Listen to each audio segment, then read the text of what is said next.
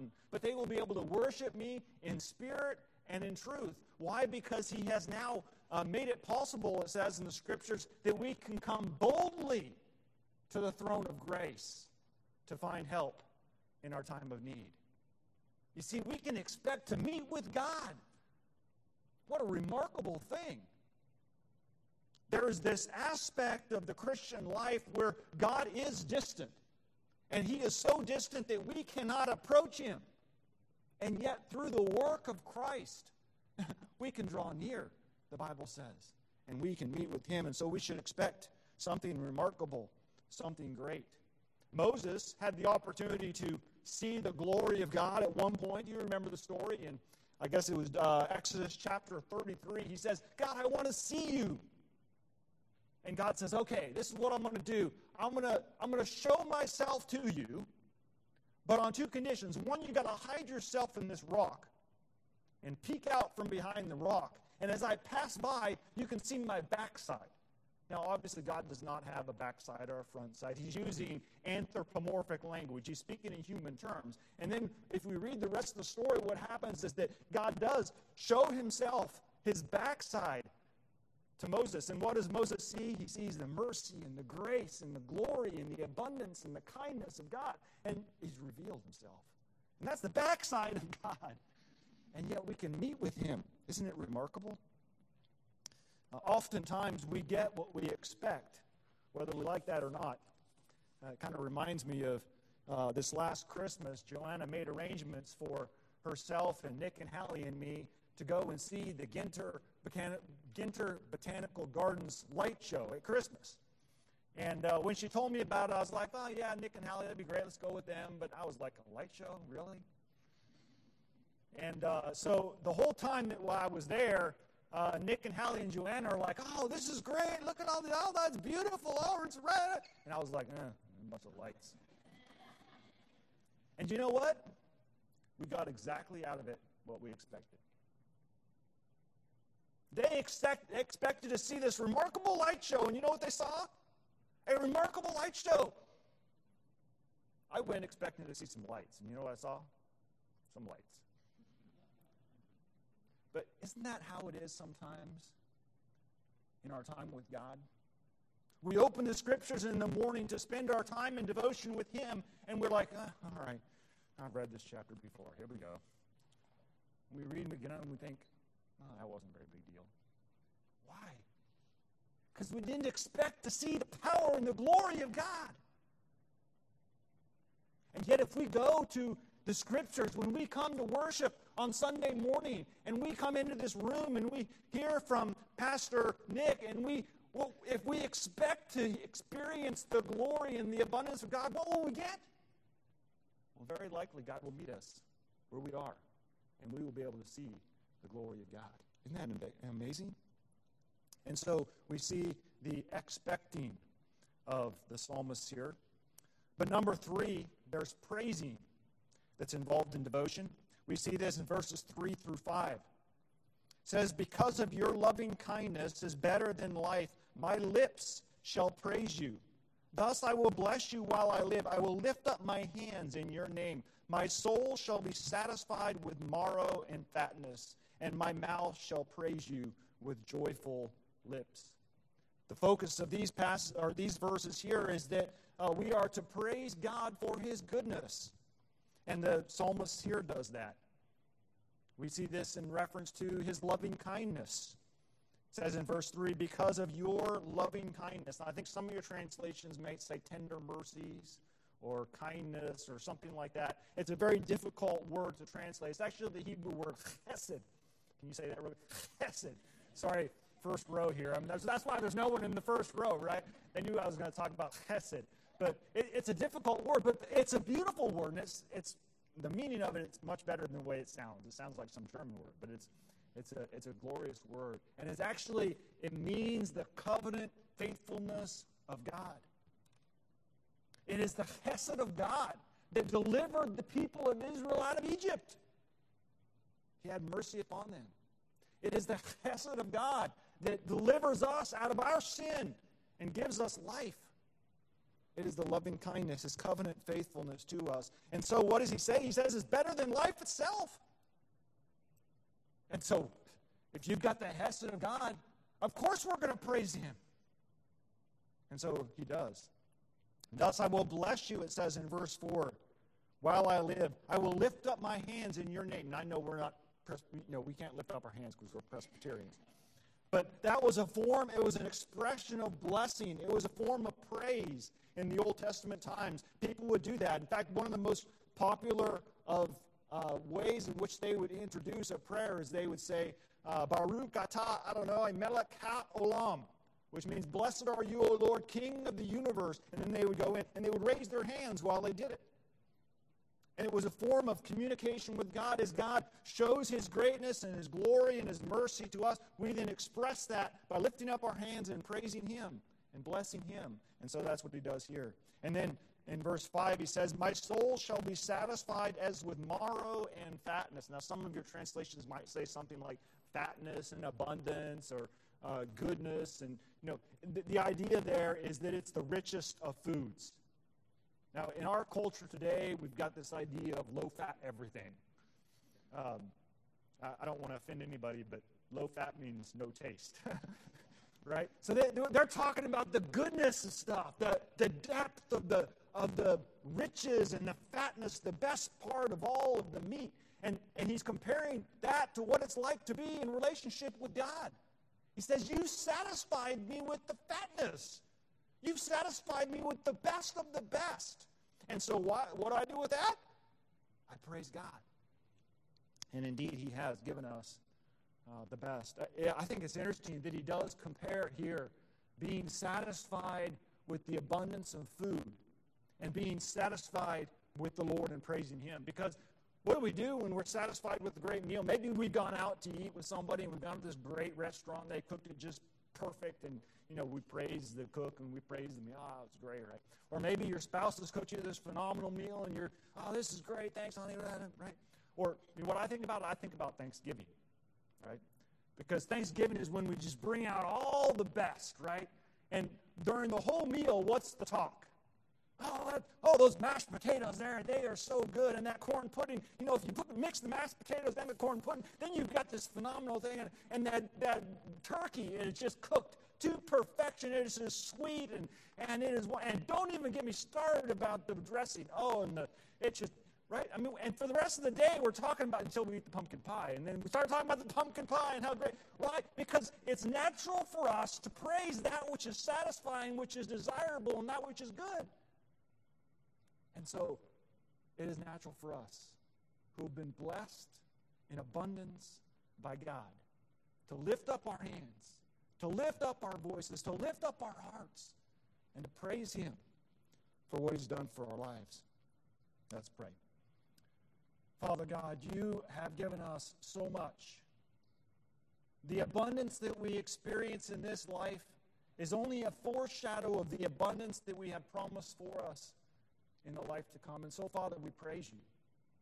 Help us to praise you more. In Jesus' name. And then, fourth, we see uh, another word of devotion, and that is meditating. We see this in verse 6. He says, When I remember you on my bed, I meditate on you in the night watches. Here, the focus is that God is worthy of our meditation and to think upon him and to meditate upon him. Now, when I word the word use the word meditating in our culture, it can sometimes bring up a, a wrong understanding because in our culture we've been uh, kind of taken in the idea of the Eastern religions meditating, where you are to remove your mind of all thoughts. That's exactly the opposite of what the Bible talks about when it talks about meditating. When the Bible talks about meditating, it is a word that carries the idea of filling our mind with the things of God. And so, what is the psalmist doing here? It says that he, he wakes up in the middle of the night. He's probably worried about his enemies, or he's worried about what he's going to eat or drink, or whatever it is out in the wilderness. And rather than worrying, what does he do? He fills his mind with God. He meditates upon him and remembers him in his good works. And so he remembers and meditates. The biblical word for meditating here is a a beautiful word. It's full of all kinds of imagery. And uh, there are three pictures, word pictures, I think are just great in understanding what meditating is like in the New Testament and the Old Testament in this word. And uh, one is that it is what a cat does to its prey. Now, in contrast to a dog, a dog, when it goes after its prey, what is it all about? It's all about the chase and the kill, right? And so, you know, you'll see a dog go out, and, it doesn't matter whether he gets it, it's all about the chase. But a cat, when it sees its prey, what does it do? First of all, it crouches way down in the grass, right? It watches it, seeing what it does, and it wags its tail, right? And then it pounces on it. And then when he gets it, he doesn't just devour it like a dog does. What does he do? He plays with it. Lets it go, and he pounces on it again. Lets it go, pounces on it again. Right? He's, he's meditating on it. That's the idea, and it's used in extra biblical literature for what a cat does to its prey. But then another, another term or another way of understanding the illustration that's given is that it's, it's, it's talking to ourselves. Now, I'm not going to ask for a show of hands on how many of us talk to ourselves. I think we all do. Uh, there was a book I read years ago, and I'm not sanctioning the book because I can't remember exactly what it was about, but it's called What to Say When You Talk to Yourself. Isn't that a great title? Because we all talk to ourselves. It's a matter of what do we say when we talk to ourselves. And the, the picture here is that we are constantly putting into our mind certain things. And what are we filling our mind with? Are we filling our mind with thoughts of God? That's what it means to meditate.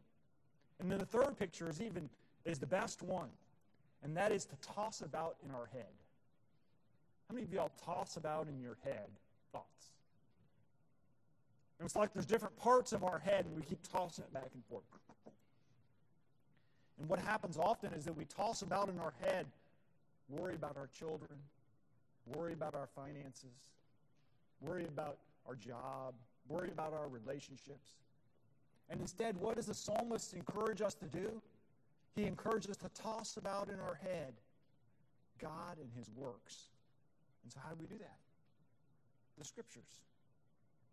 Now we have a we have a blessing and a curse when it comes to the scriptures and technology. We have at our hands and at our fingertips, within two clicks and 15 seconds, whatever verse we want. Just yesterday, Joanna called me and says, I'm looking for this verse. I do know right offhand, and we, I kind of halfly quoted it, and she looked it up. 15 seconds like that, and she had the verse. Now, that's a beautiful thing. But you know what the disadvantage of it is? We never hide it in our heart. I came up with this saying, if you quote it, it's fine. Just quote me. No, I'm just. It's so available, it has become unavailable. You know what I mean by that? It's so accessible that we can reach in 15 seconds with two clicks that is never really available here. And how do we get it available here? Meditating on the scriptures. Listen to what it says in Psalm 119. I rise before the dawning of the morning and cry for help. I hope in your word. My eyes are awake through the night watches that I may meditate on your word. And in Joshua 1 8, this book of the law shall not depart from your mouth, but you shall meditate in it day and night, that you may observe to do according to all that is written in it. You see, that's how we, we, we meditate. We scripture, read it, and study it. Oftentimes, we're in such a rush to get through our morning devotions, and I'm guilty of this. We, we have our set, allotted amount of reading that we're supposed to do based upon our reading plan. And if you're like me, you're a type A person who's got to cross it off, right? So if you got 30 minutes, guess how fast you're reading that section of Scripture? You're zooming right on through it, right? How much better would it be to take a verse and just meditate upon that verse, to hide it in your heart, so that throughout the day you can have it there. Toss it about in your head. That's what it means to meditate on the scriptures. And so that's what the psalmist is doing here. Let's pray. Father God, we pray that you would help us. Help us not to get so caught up in the hustle and the bustle of life and the worries and the cares of this life that we fail to meditate upon your word. Instead, Father, grant to us a desire and an ability to so set it upon our hearts, to meditate upon it, that it might be readily available to us. We pray in Jesus' name. Amen. Then in verse 7, we see the word rejoicing. Rejoicing. It says, Because you have been my help, therefore in the shadow of your wings I will rejoice. Now, the idea behind this verse is obviously the help of the Lord in the midst of trial or tribulation or difficulty or, or trouble. Uh, as a baby finds protection and help under the wings of his mother, so too we are to find help and safety in the protection of God. And what a cause of rejoicing. I think sometimes we're in such a safe environment, we don't realize how much danger we're really in. And so we see this picture of a, a little baby chick coming under the, the wings of a mother. Now, if any of you have raised little chicks, you know how vulnerable they are. There's the exposure to rain that will kill them, exposure to heat. You go put a little heat lamp in the brooder, and they all huddle up there. Sometimes they huddle up so much that it actually kills them. But then if they go too far from the heat lamp and they get cold, that will kill them. But if you let them out of the brooder box, then a hawk comes and gets them. And sometimes a snake will creep in through the brooder box and get them. And then you put them in the chicken pen and a possum climbs in and gets them. I mean, there's danger everywhere. And that's the picture that is expressed here. We often don't experience that kind of danger just because we, we live in a world where we're protected. I, you know, as much as I like to criticize Cumberland County and the place we live, did you know that the crime rate was almost nil last year in Cumberland? That's pretty incredible. We, we get used to something like that. Matthew or Malachi chapter 4 verse 2 says, "But to you who fear my name, the Sun of righteousness shall rise with healing in his wings, and you shall go out and grow fat like stall-fed calves." Of course, fatness in biblical times that was a great thing. Today we're looking at, oh, I don't want to get fat like a stall-fed calf. Well, it's, it's the protection that's allowed there that allows them to do that. They're not having to constantly run and find food. Matthew chapter 23, verse 37, Jesus says, Oh, Jerusalem, Jerusalem, the one who kills the prophets and stones those who were sent to her. How often I wanted to gather your children together as a hen gathers her chicks under her wings, but you were not willing. And Psalm 121 says, I will lift up my eyes to the hills from whence comes my help? My help comes from the Lord who made the heaven and the earth. Sometimes we are in danger. And where does our help come from? Our help comes from the Lord. And that's worthy of rejoicing.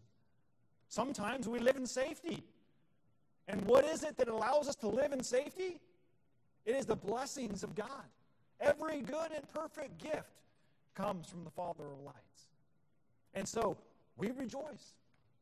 We rejoice when we are in danger because we know that He is our help. And we rejoice when we are in peace and safety because we know that it is by His goodness and grace that we are in such a state. And so we rejoice. Let's pray. Father God, thank you that we can rejoice in you because we are safe.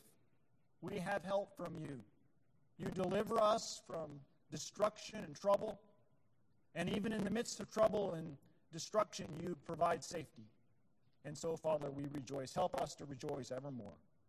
In Jesus' name. And then in verse 8, we see the devotional word following.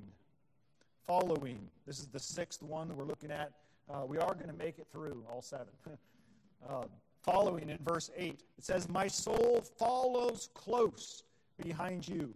Your right hand upholds me. The right hand, of course, is again anthropomorphic. God doesn't have a right hand. He's not a being like we are that has a body or a form or something like that. It is expression to say the right hand is the closest hand. It was the hand that was uh, second in command. You were at the right hand. By the way, that's where lieutenant comes in. They were on the left hand. They were not in control. It was the captains that were on the right hand, right? So, but anyway, the idea is that uh, it is the strong hand of the Lord that is uh, containing us. And so we are following after him because we are so close to him. And really, the word here uh, should not be following after close, it should be clinging. but clinging is a lot harder to say from the pulpit. And so I'm saying following, and that's the word that we have here. But the idea, it's actually the same word we have in uh, Genesis chapter 2, where it says that a father or that a, a uh, husband should leave his father and mother and cleave to his wife. Same word. We are to cleave to the Lord, cling to him, follow close after him. Uh, I will often uh, walk my dog down. Some of you have been to my place, the field down the way, and uh, we've got a little creek down there, and I'll walk him down there, and we hunt back there and stuff like that. And so sometimes I'll go through the woods. And my dog is really good at following after me until there's something to chase. and then he doesn't follow after me so much. He follows after whatever it is he's going to chase. So deer or rabbits or whatever, he'll go after it. But there is something in the woods down there that clings to me like no one's business, and I hate it. I don't even know what it is. It's some kind of thing. I think I looked up what it was, and uh, it was um, uh, common burdock or Arctium minus, I think it is. But it has this. It has these like fish hook seeds in the spring. And some of you probably have experienced this when you walk through the woods, and you'll come back and your pant leg will just be covered with these seeds. And you can't just go like this and brush them off. They're actually clinging to you, and you have to take them off one by one and pull them off. That's what it means to cling. And that's the way in which we are to cling to the Lord. I'm not supposed to follow after him like my dog follows after me. And something shinier comes, woo, they're off. Nope. No, we're supposed to cling to the Lord. And so uh, the psalmist does that here. John chapter 15, verse 5, Jesus says it this way I am the vine, you are the branches. He who abides in me, and I in him, bears much fruit. For without me, you can do nothing. There's that, um, that song that we sometimes sing. I don't remember the name of it now, but Prone to Wander. Uh, we're like that sometimes. I, I, picture a rubber band. You know, a rubber band is around something, and you can pull that rubber band back, and then it has to eventually come back or it snaps, right? And unfortunately, that's often the way that we are. We're like that rubber band. God brings us back. You know. But instead, what are we supposed to be like? Super glue. We're supposed to be so bonded to Christ so abiding in Him that there is no separation, there is no prone to wander, there is no shiny object out there that we pursue after more than we pursue after God. We're supposed to follow after Him closely. Let's pray. Father God, help us to be followers of you. Help us to so cling to you that there would be nothing that divides us or separates us or makes us wander, but that we might be able to. Uh, so be attached to you and abide in you that we might bear much fruit. We ask this in Jesus' name. Amen. And then finally, we see in verses 9 through 11, trusting. Trusting. In verse 9, it says, But those who seek my life to destroy it shall go into the lower parts of the earth. They shall fall by the sword. They shall be a portion for jackals. But the king shall rejoice in God. Everyone who swears by him shall glory, but the mouth of those who speak lies shall be stopped. Now, the focus of these verses is trusting God to execute perfect justice. It is the imprecatory part of the psalm. Say that a bunch of times. Imprecatory part. Imprecatory psalms are basically the psalms where the psalmist cries out for God to bring about his judgment because he realizes that in the current environment, there is no justice. And David is probably at this point out in the wilderness fleeing because of some injustice that's taking place on his life. And so uh, he is crying out to God to bring about his justice. There's lots of imprecatory psalms. Uh, Psalm 69, for example, just a few over, if you want to read that. That's where the psalmist cries out in desperation for God to bring about his justice. And so we see that here. Romans chapter 12, verse 19 says, Beloved, do not avenge yourselves, but rather give place to wrath. For it is written, Vengeance is mine, I will repay, says the Lord. There's a saying that is uh, rampant in our culture today. I've heard it a, a bazillion times, and that is trust the experts.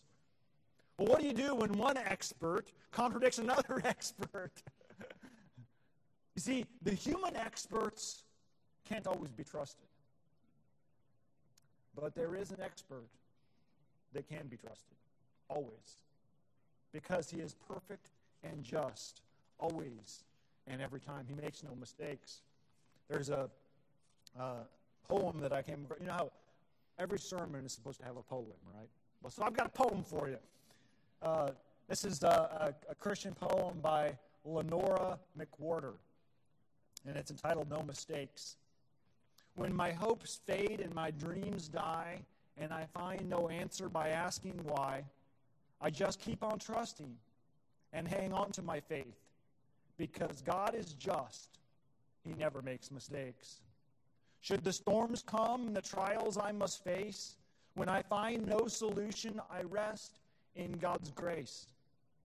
When life seems unfair and more than I can take, I look to the Father. He never makes mistakes. God sees our struggles and every bend in the road, but no mistake is ever made because He weighs every load. You see, we can trust God because He is the perfect judge and He will bring about perfect justice. Even in this life, when we look around and we see uh, people calling what is good evil and people calling good evil, and we think to ourselves, where's the justice? There is justice. And God will bring about perfect justice, and so we can trust Him. When things seem out of control, He is in control. Let's pray. Father God, we thank you that we can trust you. No matter what our circumstances, no matter what the evils about us, no matter what the trials or troubles that come our way, no matter how much our society might call something good that's evil and evil that's good, we can trust you. Because you don't make mistakes and you're perfect and you're just in all your ways. And so help us to do that. Help us to trust you with all that we have and all that we are. In Jesus' name.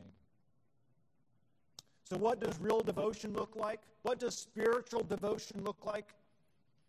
It means seeking after God eagerly. It means expecting to see the glory and the power of God when we meet with Him. It means praising Him for His loving kindness, His chesed, His covenant mercies with us. It means meditating on His revelation to us. It means rejoicing in his care for us. It means following close after him or clinging to him. It means trusting in his justice. And I pray that that would characterize us as his creatures and as his people. Let's pray. Oh, Lord God, we pray that we might be characterized by these qualities as you work out your devotion in us. Sanctify us, make us into what you want us to be. For your glory, we pray. Amen. Our uh, closing, or let's see, we don't closing hymn. We've got a couple of hymns, don't we? Okay. Yeah, they're in the bulletin.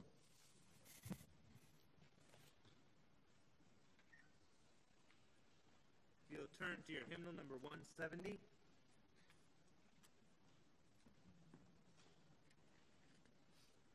Please stand if you're able.